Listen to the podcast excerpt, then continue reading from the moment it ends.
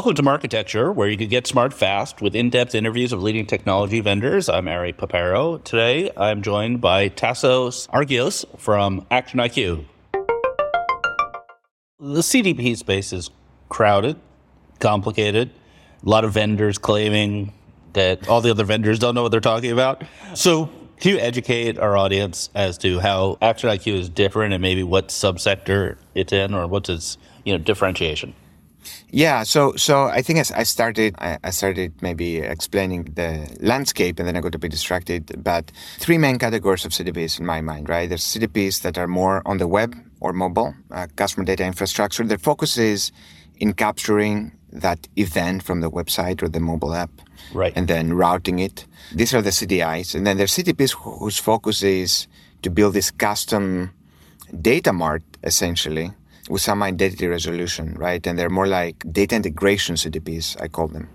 Okay. Our focus, um, I mean, we do identity resolution, but our, our main focus is on data activation, which means we sit on top of data warehouses and then we provide an interface to the business to access the data in the data warehouse. Could be not just one place, right? Multiple places in the enterprise, do audiencing, do journeys, drive activation, measure, and orchestrate the actions across all the different vendors that drive the customer experience.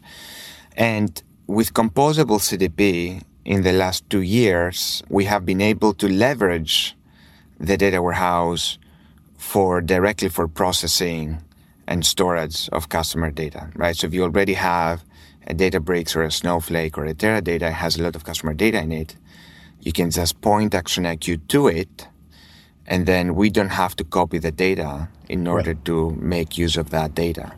That's a big, big change and a big advantage that the industry has been able to take advantage of.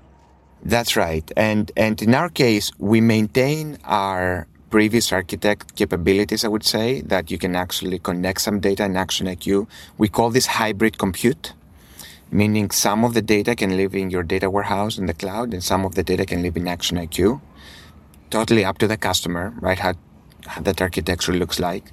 So the data that may be in Databricks or Snowflake, it's all there, right? And we can access it in place, but then there may be other data that's not yet there that we can help connect. So in a lot of our deployments these days, we'll access the data directly through the composable model into the data warehouse, but there's always a long tail of data that we still have to connect. So that's kind of the best of both worlds, right? And it's totally up to the customer what they want to do composable, what they want to do bundled, and how they want to combine the two together. It's also completely transparent to the end user.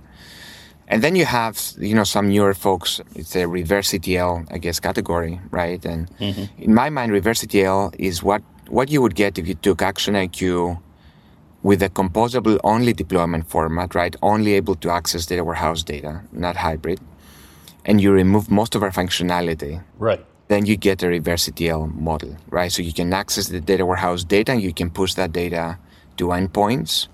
But then what can you do with the data in the platform itself?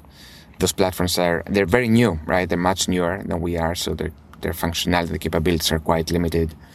You know, they started saying that CDPs are useless and they're dead. And now they want to say they're a better CDP because they're composable.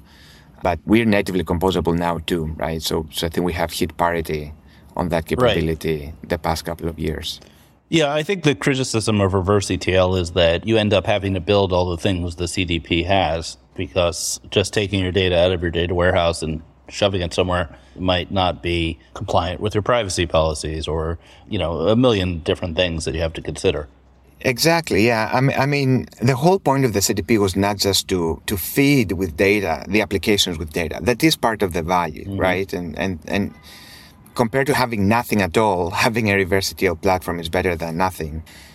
But the whole point of having a CDP is also to orchestrate. It means that there's one place, one brain that that for every single customer of yours understand how is that customer getting access and communicated through all these different vendors that you have, right? So the concept of orchestration right. is very important. Now, if all you're doing is pushing data to five or six different vendors, right? Maybe you have a web personalization vendor, an email vendor, your call center, decisioning vendor.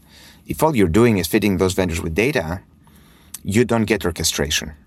Mm-hmm. And every vendor still does communications to the same customer at the end of the day, right? In a completely ad hoc way. So if you want to be more targeted, if you want to be more orchestrated, if you want to have journeys that span different channels, right? And being able to measure the impact of your actions across different channels to your customers, you need a lot more than what a reverse ETL platform can offer. Right. Thanks for listening. To hear the complete interview, subscribe at marketecture.tv.